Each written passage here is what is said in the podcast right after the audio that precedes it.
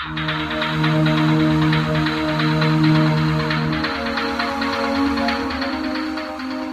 the heart of Runeterra, this is League of Legends Radio with your host, Ponderous Sea Lion.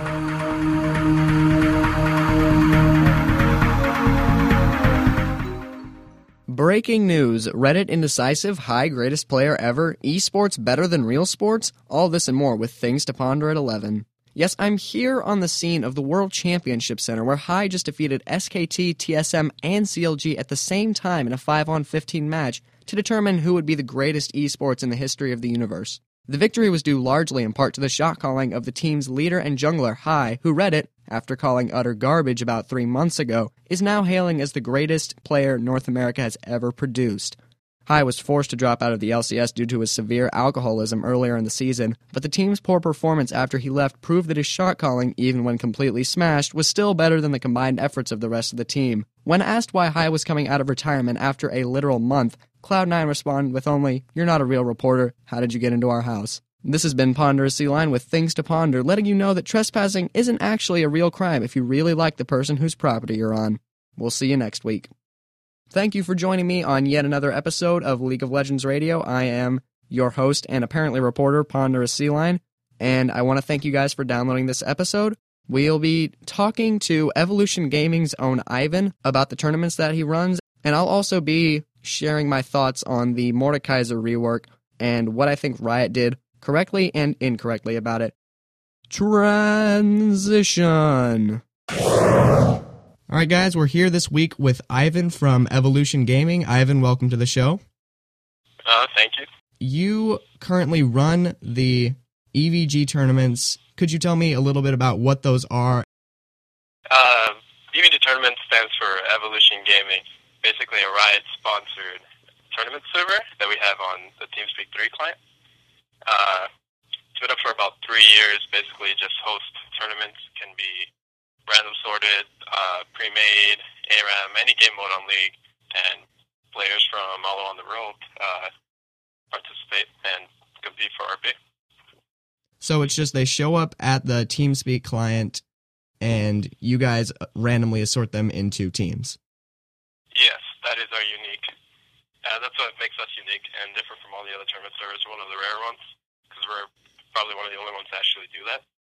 The only time we ever ask for a player's rank is if during the middle of the tournaments a player has to leave. So for ringers, that's when we ask for their rank, and then we'll just replace the person that left the same division or tier. You are the current owner of Evolution Gaming. How long have you been the owner and how long have you been running these tournaments for? I actually am, would say, the co-owner. The one who created it all is the Pink Goat. Uh, this last month, we actually became a LLC, that's limited liability company, and he just became the CEO of EVG. We've been on the server for about a year. And when did you guys decide that you were going to be have a bigger role in this? Uh, I came on because I was told that apparently you can win free RP in tournaments. You know, after all the years I spent money on RP, I don't know how many hundreds of dollars, and I found this server, and I was like, you know, this seems like pretty cool people. I liked my my mod that I had. He was a pretty cool guy, and I'm like, you know, let me try helping out, apply for stuff, and I applied. I got accepted. I got trained. My first couple days went well. I got promoted into a tournament admin. Basically, I hosted a lot, maybe like five days out of seven days of the week. I got promoted to the first part of upper staff. I started doing more management things, managing the lower staff, doing forums and all that. Then I eventually was trusted by the Pinko, and he made me co-owner. And now I do prizing for Zone. I give out the prizing to all the players every day. And yeah, it's been really fun for me. So, about how long does it take for you to go through all the uh, paperwork to fill out the Riot Points forms and to give that out to everyone? Well, there's separate parts of the form. There's the requesting, and there's the uh, giving out the RP to players. There's um, basically there's one form for every brackets we have. And, you know, we used to have seven, eight brackets. Currently we have like about five. So, and now that ever since July, when Riot changed the pricing, now there's fifth through eighth place. So that's another 20 players to add. So basically it's 40 players every form. I'd say maybe seven, eight minutes of just entering the the players' names. I also take the extra step and I write down any players in that hasn't registered because in our tournaments you have to, or any, any tournament you got to register for you to you to be eligible for ERP. So basically, I write down all the players who don't register, and then when they, you know, ask like, you know, why didn't I get my RP? I just find their name, they didn't register, and then I'll help them out. I'll email Riot, and you know, this player didn't register. You know, can you please help them out, help them get the RP? What sort of steps did you have to go through in order to get Riot sponsored and invested in these tournaments and willing to give you guys the free Riot points? Uh, well, at first it did start off as a RaidCall server, and I know that was hell. It it like it wouldn't have. It took much longer time than it would now uh, to make like each team. It'd probably get us like an hour to start the actual tournament, uh, and then you know now it takes literally like a minute and a half. We have a a bot that was made that we spent a lot of money on, and it instantly makes all the teams with the type of a command on the TeamSpeak server. Yeah, and is there any sort of profitability for you as the co-owner in doing this, or is it just because you like doing it? I'd say it's just because I like doing it. The money we make, we give all of it back to the players. It's just to make the server bigger and you know make all the players happy. I joined to make you know people happy. I make 300 people happy every day. You know, they tell me thank you, you know, for hosting these. And I stay up five hours every day doing this. Wow, so you actually spend five hours out of your day every day to run these?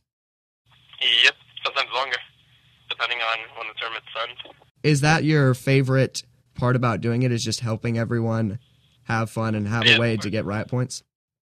Yeah, it's probably the main reason.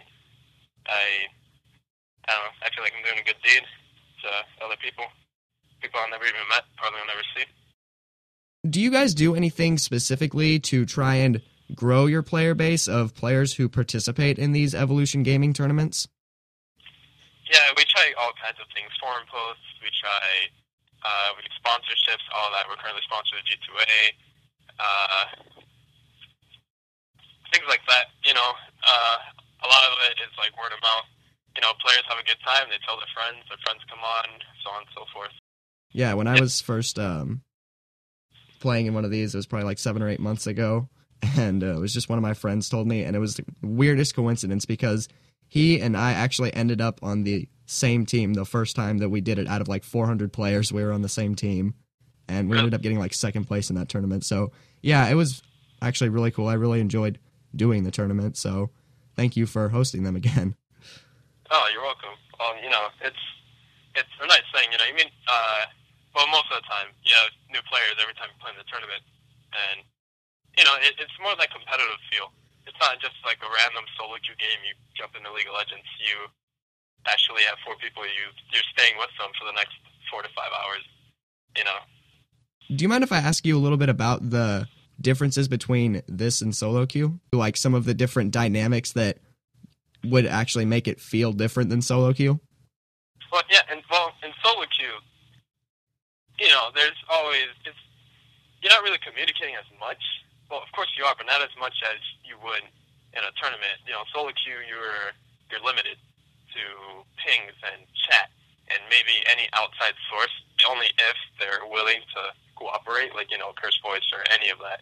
Which most of the time they probably won't. You're just ending up typing whenever it takes longer. Uh, in a tournament server, you're literally in a room with your four teammates. And you're speaking with them. It's less time consuming. There's more coordination. At the end, you know, you do get to know each other better, believe it or not, in a way. It's it's just overall more teamwork. Yeah, so it's the the element of communication. Yeah. Yeah, so do you think that that provides a, a more enjoyable experience? Like, do you enjoy the tournament setting more than the competitive solo queue setting? Personally, Uh, personally, mm, yeah, I do actually. Because you know, in solo queue, all not all people are are good, and and in the sense, I mean, like in the sense of uh, friendly. Uh, I mean, it could go the other way for tournament service too. You know, not all people are going to be the nicest guys, but there's less less uh, chance, I'd say the word is, for the person to actually be BM or mean or something, because then you like you're in a room talking to them. It's verbal communication. It's different. yeah, like when I'm watching my little brothers play CS:GO and they have these toxic people on the voice comms. It's weird because when I'm in the tournaments or even when Curse Voice was really big and everyone wanted a beta key and you would actually end up with people and it was a big hype thing and oh, let's do Curse Voice together and when you're just in the lobby for solo queue, there's I've never seen anybody really being toxic on voice comm in League of Legends. And I don't really know why that is because it happens in other games, like especially FPS games. Everyone's incredibly toxic on the voice comms, but then for some reason it just doesn't happen with League of Legends as much. Well, League of Legends is more. It's it's really a team game. Like there's sometimes where maybe somebody can solo carry, but in the end, it's, it really is a team game. It's that that's why they don't have solo queue like tournaments like LCS. And no such thing. Yeah, and uh, speaking of LCS, I wanted to ask you about a dynamic that I noticed when I was playing in the tournaments because I was. This was probably back when I was like high gold or low platinum when I was playing, and they would actually a lot of the time, if I was one of the highest ranked players on the team, they would actually like target ban Master Yi and Lee Sin and all these champions that I played against me. Do you see that a lot in the tournaments? Like these higher diamond or platinum players having their favorite champions banned against them specifically? Um, that actually does happen a lot, but you see, the good thing about us being around the tournament, we do allow Smurfs. It doesn't matter if you're a Smurf.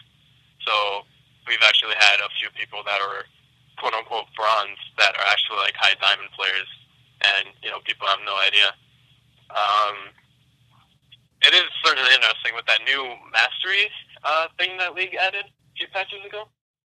So basically, you know, in the pre-lobby, they can literally just view your profile and look at your level five mastery champion, see who you mostly played. So it's interesting to see people play others champions that maybe they don't play as much. Yeah, so you think that it adds a little bit of strategic value to be able to ban their best characters against them?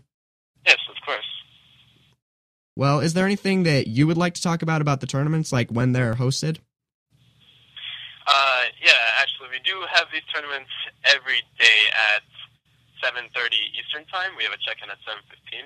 Basically, you join the TeamSpeak, and we have a room called the AFK check that'll open at 7:15. As long as you join that room and you sign up on the links that we pass out, then you'll be good. You just wait in that room.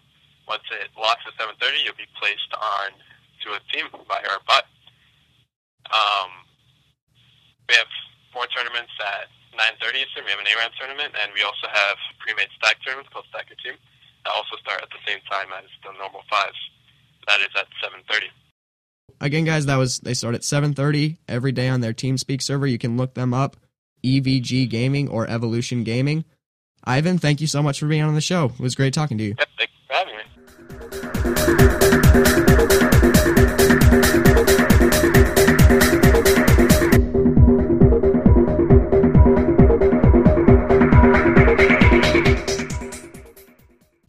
Well, Riot, I mean, I guess you did it. Um, Mordekaiser, highest win rate ADC in the game, and uh, I'm doing the whole where you stick your hands up and then you you like bring down your middle finger and your uh, pointer finger on both hands at the same time to simulate quotes. So uh, like ADC with with air quotes.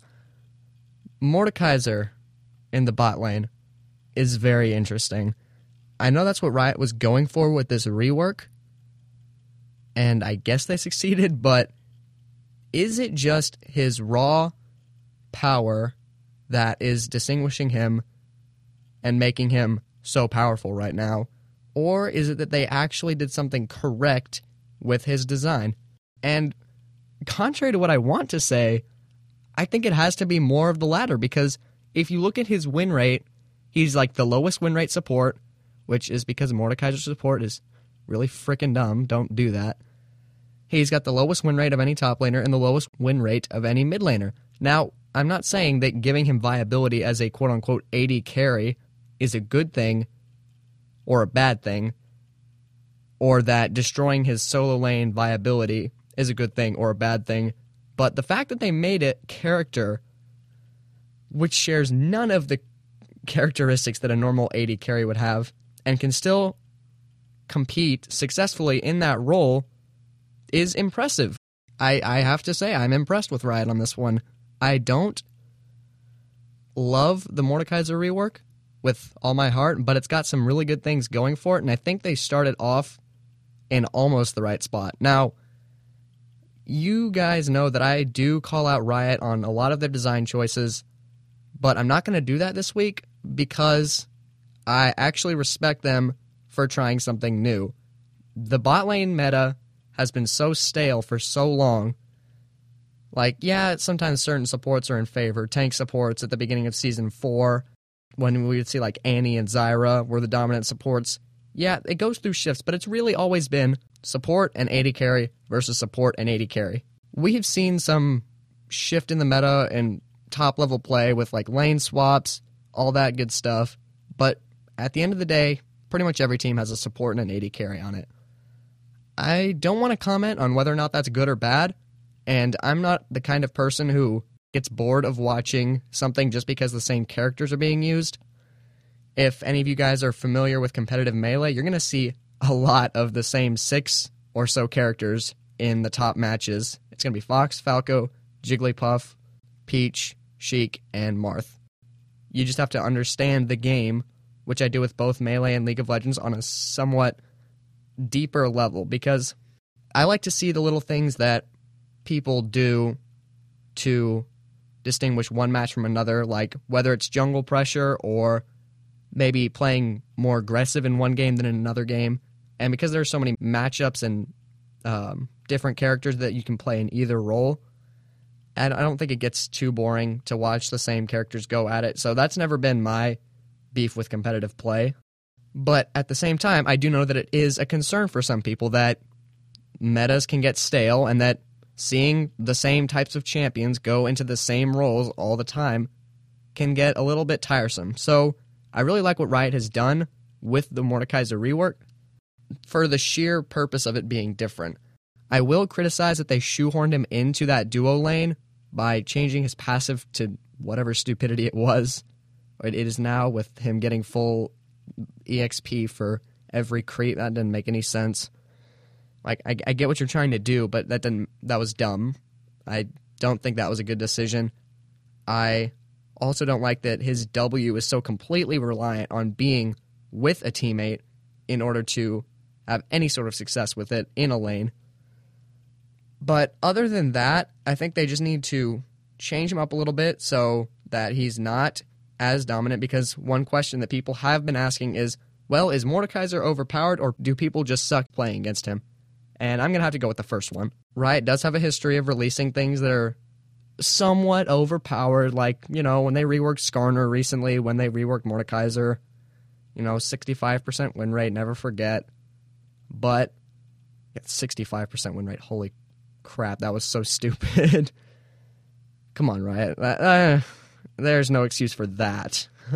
I don't. I don't care how unexpected it was. Uh, that was bad. But anyways, tangents aside, the Mordekaiser rework could really use some number tweaking and some balancing out to where he can go. He should either be able to go into a solo lane or a dual lane. It should be a question it should be a strategic choice for the other team because, of course, some AD carries do better against Mordekaiser than others. Like, Kalista doesn't have a ton of raw damage, but at the same time, she can stay away from Mordekaiser. Whereas a, a more immobile champion like Jinx might have some more issues. I mean, her choppers are good, but you, you get what I'm saying. So it should it should be a strategic choice. Well, if Mordekaiser goes top, then we'll want to do this. Or if he's if we think he's going to AD carry, we can do this. Blah blah blah. It shouldn't just be oh Mordekaiser's going bot. Crap, we lost. that would I would say that's the the biggest issue with this rework is not that it's overpowered, but that it it's the I don't want to say the first time, but it's definitely the first time that it's been this severe where they've completely closed off a champion from doing multiple roles. Like it's clear that certain champions are designed to go into certain roles because the meta the meta is not a rule book, but it might as well be at this point because when people call AD carry, you know what champions they're going to pick from. They're going to be Ezreal, Corki, Lucian, blah blah blah blah blah. Vayne, don't pick Vayne, scumbags. Seriously, don't pick Vayne.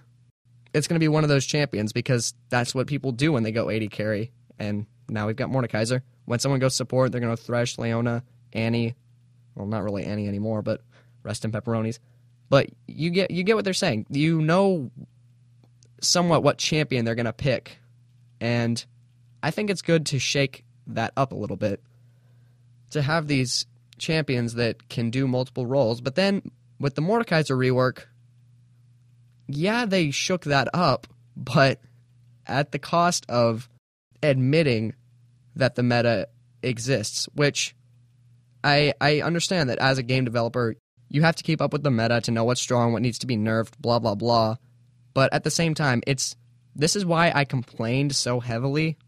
This was before I started the show, so I'm not saying like I complained on an episode, but I just complained to my friends and on the forums and all that stuff about when they added the extra defenses to the turrets in the middle and top lanes early game to prevent lane swapping because it's just an unprofessional enforcement of the meta that should really be a more fluid thing. I mean, I get that there's reasons that this specific meta has stuck for so long. It's to give the teams up to four people that can contest dragon. That's why it's better to have four people bot lane because, or to have two people bot lane, one person mid, one person jungling because you have the most amount of dragon control that way. Um, it's easier for them to escape ganks in a longer lane because there's two of them to disengage. The AD carry is the strongest class late game, but the weakest class early game, so it makes sense to have someone baby them at the beginning of the game so they can get to that point. But uh, while there are all these reasons, that doesn't mean that it's the only viable strategy. Like, just talking like theory crafting, something that I've wanted to do or see is running something like LeBlanc and Leona bot lane, and then maybe one of the safer AD carries mid, like Ezreal. And that would give you, I think, more dominance in lane because LeBlanc is very good at bursting people early game. And when you pair her up with a support like Leona, who has the CC and she can frontline for her, I think it would actually be a really good bot lane. But we've never really seen much of that. Even though AD carries are the weakest class early game, pretty much, they are still capable of surviving in a solo lane. Certain ones are. I mean, AD Kog'Maw's not going to do very well by himself in lane, but they they don't instantly get destroyed because they're not paired with a support. So it's good to see this happening. I just don't like the way that Riot forced Mordekaiser into being an AD carry or whatever the hell he is, a juggernaut, a juggernaut. He's an unstoppable juggernaut. Overall thoughts, feelings, reactions, passion, lust, engagement, mystery, murder, pirate. Okay, no, for real. My my final thoughts are: I like where Riot went when they tried this. Don't like the fact that they enforced it so heavily. Skarner had a 65% win rate, and Mordekaiser's just a little bit too overtuned in the duo lane and a little too undertuned in the solo lane. So seeing him be adjusted accordingly would be great because I love the thought that other champions could go into the bot lane. And yeah, Riot custom tailored Mordekaiser's new kit to be a bot lane champions, but at the same time, it makes you think if Mordekaiser can be successful in the bot lane, what other champions can be as well? I've seen, you know, Jarvan go bottom lane with supports. I think Rengar and Thresh went bottom lane in some LCS game. Don't quote me on that, but I think I remember seeing that. League of Legends is such a such a, a cool game in that there's so many different things you can do with every champion. Like Galio's seen as a mid laner, but if you want to, you can take him top lane and still be pretty successful. I'm pretty excited to see if Riot does anything else like this in the future. If I had to guess, I'd say that the Mordekaiser rework was pretty successful. Like I'd give it like a 75 out of 100. And I would really like to see more experimentation by Riot on pushing the boundaries of what the meta will allow and how much of the meta really just exists in our own heads because really that's all the meta is. It's just what people have deemed to be the best at this point in time. I mean, when something's been the same for five years or more, it there's probably a reason behind it. But I'd like to see people's thinking shift a little bit more. Just to accept the possibility that maybe we don't always need to have an AD carry bot lane. Maybe there are other things that can replace an AD carry in a team comp. Maybe there's a little bit more we can do to try and push this game to the farthest it can be and the most diverse it can be. Diversity, that's my buzzword for the day. Thank you for listening. Yo, his show Spaghetti. Interviews there are many. You're following him on Twitter already. I really like spaghetti. Yeah, guys, so you should really follow me on Twitter for more uh, rap covers. That was uh, Eminem's Rap God, in case you didn't know. Uh, featuring um, Chief Keef. That was a really good song. God damn it.